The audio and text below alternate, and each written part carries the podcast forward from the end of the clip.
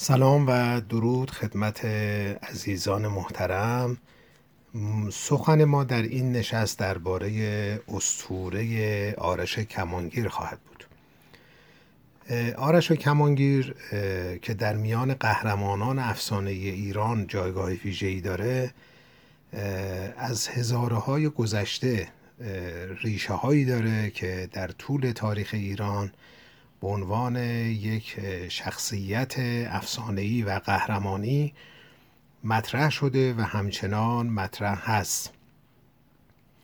البته همونطور که بیشتر دوستان می‌دونن استوره که جمع اون اساتیر هست یه موضوعیه که در میان فرهنگ عموم مردمان جهان و کشورهای مختلف بسیار مهمه و نوعی اثرگذاری فرهنگی و رفتاری در میان اون اقوام یا ملت اثراتی رو داره که البته ما در آینده نزدیک درباره استوره و نقش اون در زندگی و فرهنگ انسانی به صورت یک پادکست جدا بحث خواهیم کرد. ولی این جلسه تمرکز ما روی آرش کمانگیر هست.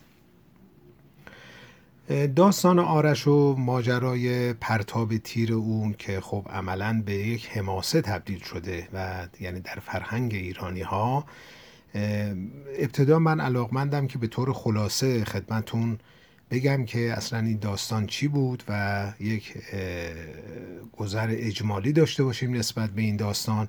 بعد حول و حوش این من مباحثی رو مطرح خواهم کرد که فکر می‌کنم برای ایرانی ها لازم هست دونستنش و به هر حال آشنایی با این عناصر فرهنگی بسیار مهم هست و امیدوارم که مفید باشه.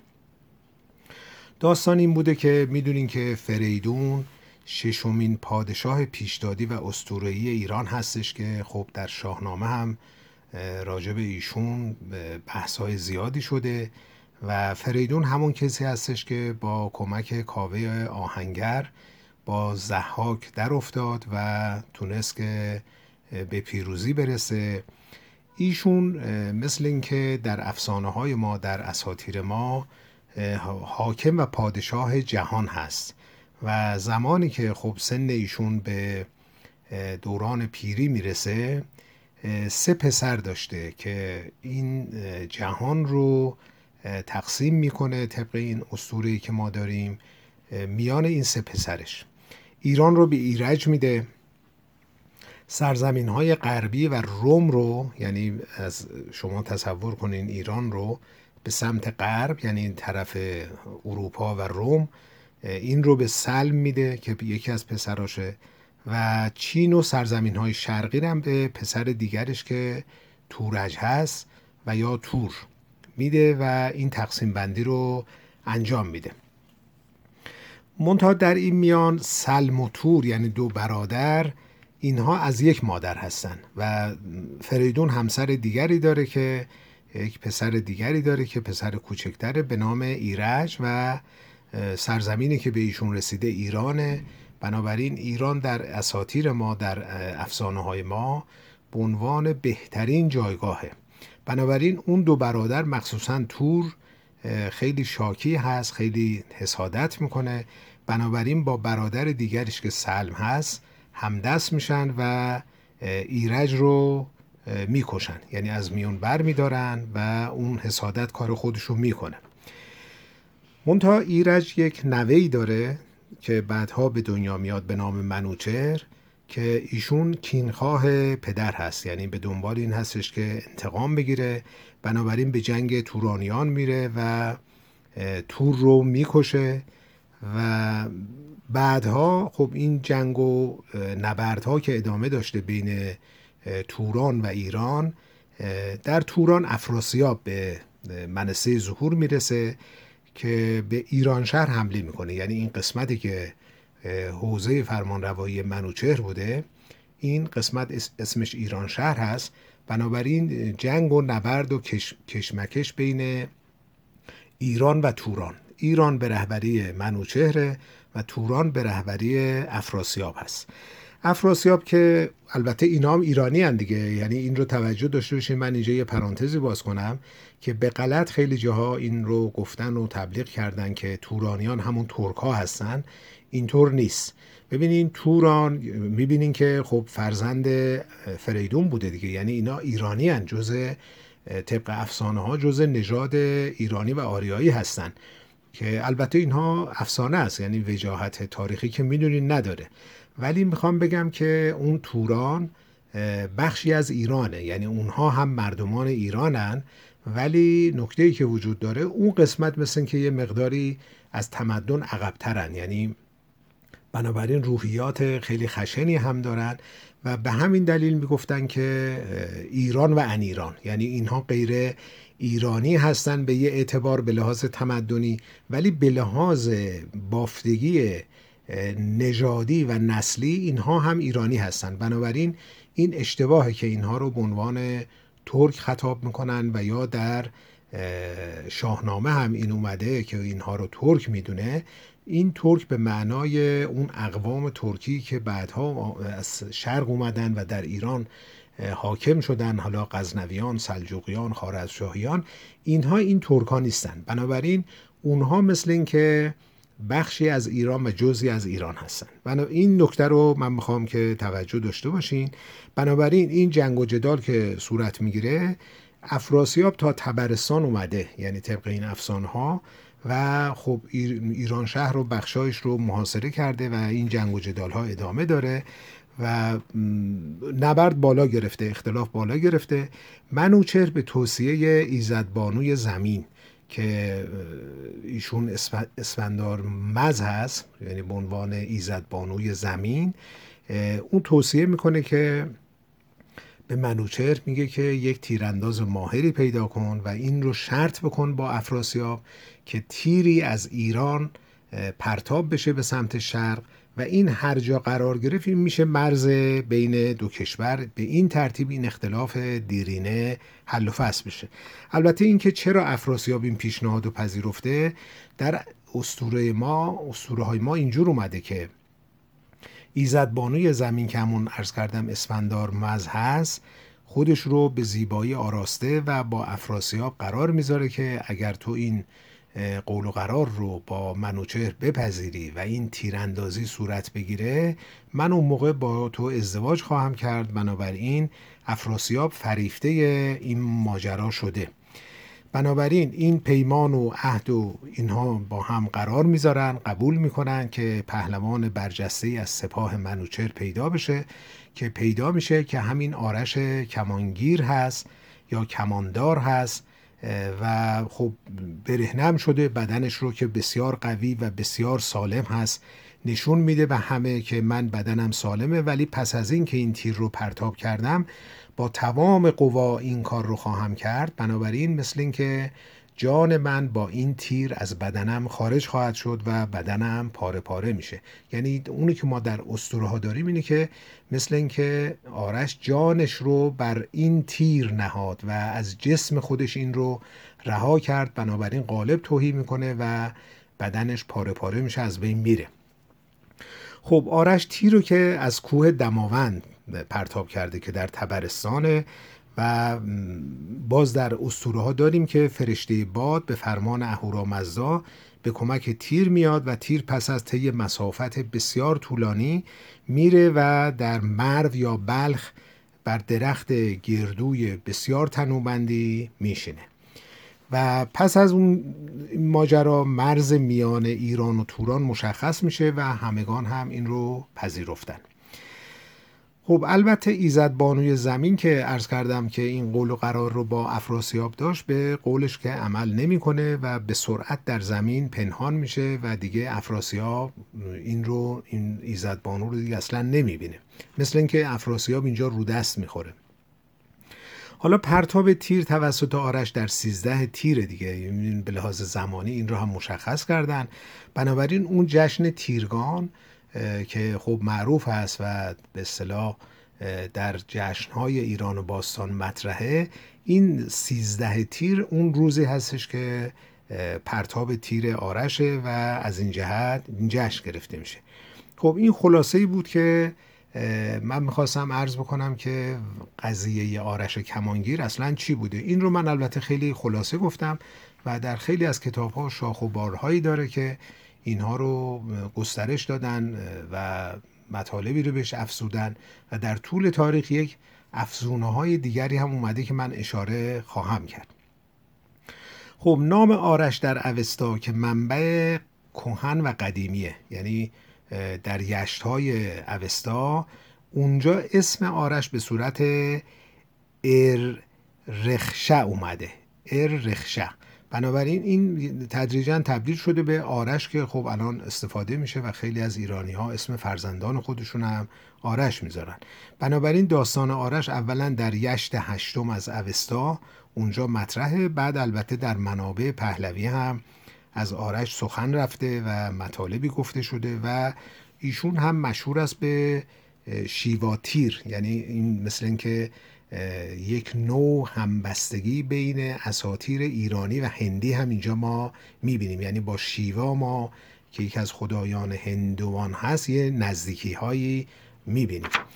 اما داستان آرش کمانگیر در شاهنامه فردوسی نیامده. این نکته بسیار مهمیه. یعنی شما خب داستان ها و افسانه ها و اساتیری که در شاهنامه فردوسی وجود داره و برای ما خیلی خیلی اهمیت داره می‌بینیم که این داستان آرش کمانگیر در شاهنامه فردوسی نیامده و این از عجایبی هستش که بسیار مورد بحث پژوهشگران و محققین بوده و هست و همچنان هم راجبش کتاب و مقاله نوشته میشه که به چه دلیل این در شاهنامه وجود نداره. البته نام آرش در شاهنامه هست و یه اشاره کوچیکی هم به آرش کرده به عنوان آرش کماندار ولی به هیچ وجه قضیه و موضوع و داستان و افسانه مورد توجه فردوسی نیستش. ولی خب در داستان یعنی داستان آرش در منابع تاریخی بعد از فردوسی یا قبل از فردوسی هم اومده. مخصوصا که ایران پس از اسلام. چون می‌دونین که ما منابع تاریخی که در دست داریم اینها در ایران پس از اسلام به منصه ظهور رسیده که علل اغلب اینها به داستان آرش اشاره می‌کنن و مطالبی رو حول این افسانه و استوره اووردن و نوشتن و به دست ما هم رسیده در کتاب ها موجوده. مثلا ببینیم منابع مهمی که راجع به آرش کمانگیر بحث می‌کنه. مثل تاریخ تبری مثل تاریخ مقدسی یا مقدسی که اون آفرینش و تاریخ رو نوشته. اصخایی می‌کنم. مجمل و تواریخ نوشته های ابوریحان بیرونی زین الاخبار تاریخ تبرستان تاریخ کامل ابن اسیر تجارب الامم تاریخ گزیده و خیلی نوشته های تاریخی دیگری که راجع به آرش کمانگیر بحث و گفتگو کرده. حالا نکته ای که باید بهش برگردیم اینه که چرا اسطوره مهمی مثل آرش در شاهنامه فردوسی ثبت و ضبط نشده؟ حالا برخی از بزرگان پژوهشگر ما که خب اینها صاحب نظر هستند علت اصلی نیامدن این ماجرای آرش در شاهنامه رو ناشی از این می‌دونن که این افسانه مربوط به دوره اشکانیان هست. اینطور میگن. و خود فردوسی هم تاکید کرده که به اصطلاح ایشون راجع به اشکانیان آگاهی های زیادی نداره. بنابراین این نکته از نظر این پژوهشگران به این ترتیبی که چون فردوسی راجع به اشکانیان بحث و گفتگو نکرده بنابراین به طریق اولا مسئله استوره آرش کمانگیر هم اونجا مطرح نمیشه. البته خب عرض کردم که فردوسی در شاهنامه اشارات کوتاهی داره هم به اشکانیان و هم به آرش. مثلا میگه که راجب اشکانیان میگه ایشان جز از نام نشنیدم نه در نامه خسروان دیدم. بنابراین راجب اشکانیان یه مباحث خیلی گذرایی رو میگه عبور می‌کنه. به همین دلیل این پژوهشگران میگن که طبعا راجب آرش کمانگیر هم ایشون نمی‌تونسته آگاهی هایی داشته باشه. البته خب ارز کردم که در شاهنامه فردوسی نام آرش هست و حتی یه آرش هستش که به عنوان کی آرش یعنی پادشاهی که اسمش آرش بوده و مثل اینکه نژاد و نسل اشکانیان از اینجا منشعب شده. اون چیزی که فردوسی داره به ما میگه. میگه بزرگان که از تخم آرش بودن دلیر و سبکسار و سرکش بودن. یعنی می‌خواد بگین که این اشکانیان از این نفر نشأت گرفتن و یا در جای دیگری یه اشاره کوچیکی می‌کنه که مثل اینکه این داستان رو ایشون می‌دونه. میگه که چو آرش که بردی به فرسنگ تیر. یعنی معلومه که این داستان پرتاب تیر و آرش رو ایشون به خوبی می‌دونه. بنابراین اون گفته پژوهشگران از نظر من وجاهتی نداره به دلیل اینکه شاهنامه و فردوسی به ما نشون میده که هم آرش رو می‌دونه هم مسئله پرتاب تیر رو می‌دونه و همین که یک آرش دیگری وجود داشته غیر از این آرش کمانگیر که او مثل اینکه پدر و جایگاه اصلی اشکانیان بوده که از اونجا اینا منشعب شدن. خب نکته دیگری را مطرح می‌کنن. این پژوهشگران میگن که چون ساسانیان با اشکانیان خوب نبودن یعنی مثل اینکه سلسله ما قبل ساسانیان اشکانیانن و ساسانیان چشم دیدن اونها رو ندارن. بنابراین بسیاری از آثار اینها رو از بین بردن و از جمله همین مباحث مربوط به افسانه ها و مطالب اینها. البته این این رو من بهش اشاره بکنم که متاسفانه این اخلاق بد رو ما ایرانی ها در طول قرن ها داشتیم. یعنی هر سلسله حکومتی که معمولا می اومده قبلی ها رو تلاش می‌کنه که پاک بکنه از بین ببره یا آثار اینها رو مخدوش بکنه. خب این عادت بسیار زشت ضد تمدنی هستش که متاسفانه وجود داشته و داره. بنابراین من می‌خوام بگم که ضمن اینکه این مطلب درسته ولی این رو ما نمی‌تونیم بپذیریم باز. چرا؟ به دلیل اینکه اگرچه ساسانیان می‌تونستن بد باشن با اشکانیان که به نظر من هم بودن ولی این باعث و بانی این نبوده که مسئله آرش کمانگیر کلا پاک بشه. یعنی طوری پاک بشه که به فردوسی نرسه. حالا شما ببینید که ما فاصلمون از فردوسی بالای هزار ساله ولی به ما رسیده. پس نشون میده که این در طول قرنها این مسئله آرش کمانگیر و افسانه و استوره آرش ساری و جاری بوده کمان که به ما در قرن 21 میلادی رسیده و این نکته حائز اهمیتیه. و من فکر می‌کنم که با اشارات کوتاهی هم که فردوسی داشته نشون میده که ایشون با این مطلب آشنایی داشته و می‌دونسته. حالا به نظر من این نظر بنده است. به نظر من جای خالی داستان آرش کمانگیر که البته خب اشارات ضعیفی در شاهنامه گفتم هست حاکی از یه مشکل محوری و کلیدی بوده که فردوسی با اون دست به گریبان بوده. یعنی به نظرم فردوسی در اینجا دچار یک مشکل بوده و اون مشکل طوری بوده که ایشون باید یه تصمیم مهم گرفته. و اون اینه که در حماسه فردوسی یعنی شاهنامه خب باید یک قهرمان باشه. یک به صلاح فرد بسیار بزرگ ارزشمند اسطوره‌ای به اصطلاح شخصی که بسیار برجسته و بارزه و اون رستمه. و بنابراین ایشون به نظر من آگاهانه نمی‌خواسته که برای رستم یک رقیبی در شاهنامه داشته باشه.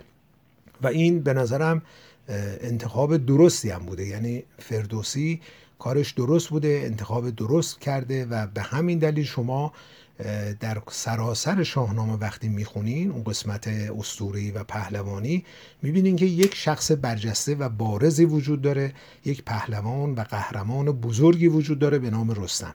خب حالا شما ببینین که در کنار این یک رستم و یا یک رستمگونه دیگری ایشون نمی‌تونه داشته باشه. نمی‌تونسته بسازه. و این نشون میده که در هر استوره همیشه یک پهلوان و یک قهرمان بیشتر وجود نداره. یعنی در اسطوره های جهانی هم اینطوریه. بنابراین من می‌خوام عرض بکنم که فردوسی با خودش بسیار کشمکش داشته و یه تصمیم بسیار محوری و جدی رو باید می‌گرفته که گرفته و این تصمیمش هم به نظر من بسیار درست بوده. بنابراین از کنار آرش کمانگیر عبور کرده و تمرکزش رو بیشتر داده به رستم. در شاهنامه البته آرش دیگری هم که من عرض کردم که وجود داره که فرزند کیقوباده یعنی اون کی آرشی که من اشاره کردم این فرزند کیقوباده که خب ادامهشون همون اشکانیان میشن و زمانی هم که در تاریخ شما مطالعه می‌کنین می‌دونین که ما یه دیگه این قسمت تاریخیه. یعنی زمانی که خسرو پرویز در ایران پادشاه هست یک کسی باش درگیر شده جنگیده از بزرگانشه بزرگان به اصطلاح امرای ارتش خسرو پرویز به نام بهرام چوبین. این بهرام چوبین می‌دونی که خسرو پرویز رو شکست میده خسرو پرویز فرار می‌کنه میره روم و با کمک رومی ها دوباره برمیگرده تاج و تخت خودش رو از دست بهرام چوبین می‌گیره. حالا توی این کشاکش هایی که بین اینها هست در شاهنامه هم وجود داره بهرام چوبین خودش رو از نوادگان و به اصطلاح از فرزندان کسی می‌دونه که به نام همون کیارش هست یعنی فرزند کیقوباد. این رو خواستم خدمتون اشاره داشته باشم.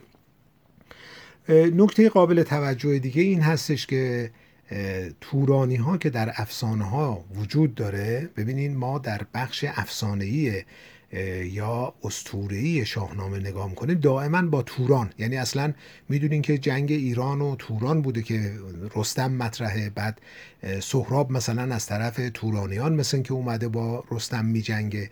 بنابراین این رو باز من تاکید می‌کنم که اینها رو نباید تصور بکنیم که اینها ترک بودن و اینجا بحثای شوونیستی و به اصطلاح اون بحثای ناسیونالیستی و اینها مطرح میشه که من به هیچ وجه نمی‌خوام واردش بشم.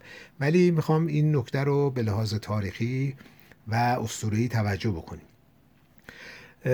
حالا جالبه بدونین که همین افراسیاب از نوادگان که شاه ایران گفتم مثلا از فریدون این خودش یک وابستگی با زرتوش داره. یعنی افراسیابی که ما در اسطوره ها داریم اصلا یه جوری وصل میشه به زرتوش یعنی مثل اینکه اینها همریشه هستن که حالا اینا بحثای جداگانه که من نمی‌خوام واردش بشم ولی به هر حال اسطوره آرش, آرش کمانگیر در نوشته ها و سروده های شاعران ما هم همینجور اومده. یعنی شاعران دیگر شما دنبال بکنیم ببینین که اشعاری وجود داره. مخصوصا در تاریخ معاصر ما راجبش خیلی بحث و شعر و اینها وجود داره و می‌دونین که یک منظومه بسیار زیبایی داره سیاوش کسرایی راجع به آرش, آرش کمانگیر که این رو در حدود شاید مثلا سالهای 1337 خورشیدی این رو سروده. یعنی ایشون البته جزء افراد مبارز چپ بوده اون موقع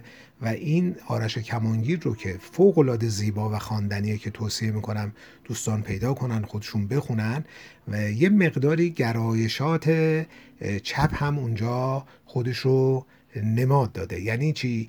یعنی آرش جز کسانیه که از پهلوانان و قهرمانان سپاه منوچهره. یعنی معلومه که جز طبقات بالا دسته یعنی جز فرمان رواها هست جز افراد شاخصه.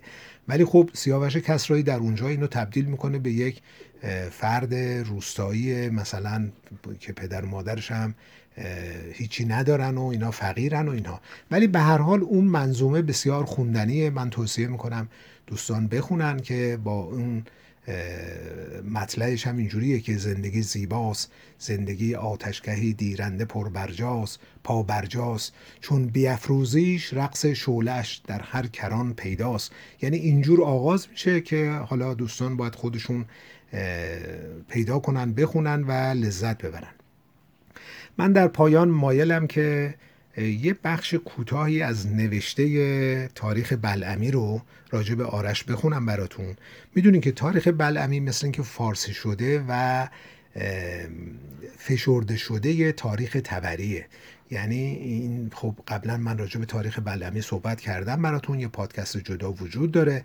ولی خب اون قلم و به اصطلاح شیوایی مطلبی که اونجا وجود داره خیلی زیباست. من یه تیکه در حد دو سه پاراگراف خدمتتون می‌خونم راجع به آرش کمانگیر از تاریخ بلعمی. خب ایشون می نویسه که منوچهر مردی قوی بنگرید اندر سپاه خیش نام او آرش بود که بر زمین از او تیران تیراندازتر مردی نبود و قویتر. وی را بفرمود که بر سر کوه دماوند شود و آن کوهی است که به هیچ شهر کوه بلندتر از آن نیست. بفرمود بر سر آن کوه شو و آن تیر بینداز. به همه نیروی خیش تا خود کجا افتد؟ و او از سر آن کوه تیر بینداخت به همه نیروی خیش تیر از همه زمین تبرستان بگذشت و به راست جیهون افتاد. جیهون منظور اون رود جیهونی که در شمال شرقی ایران وجود داره. بنابراین این حماسه آرش کمانگیر و استوره آرش کمانگیر. به نظرم خیلی زیباست جز داشته های ماست جز داشته های فرهنگی ماست که من علاقمند بودم که راجبش یک صحبت کوتاهی برای دوستان داشته باشم و امیدوارم که بقیه دوستانی که نسبت به این شاید آشنایی جدی ندارن مراجعه کنند به کتاب های ایران یا مباحث تحقیقی که توسط پژوهشگران انجام شده چاپ شده و موجوده. خیلی متشکرم.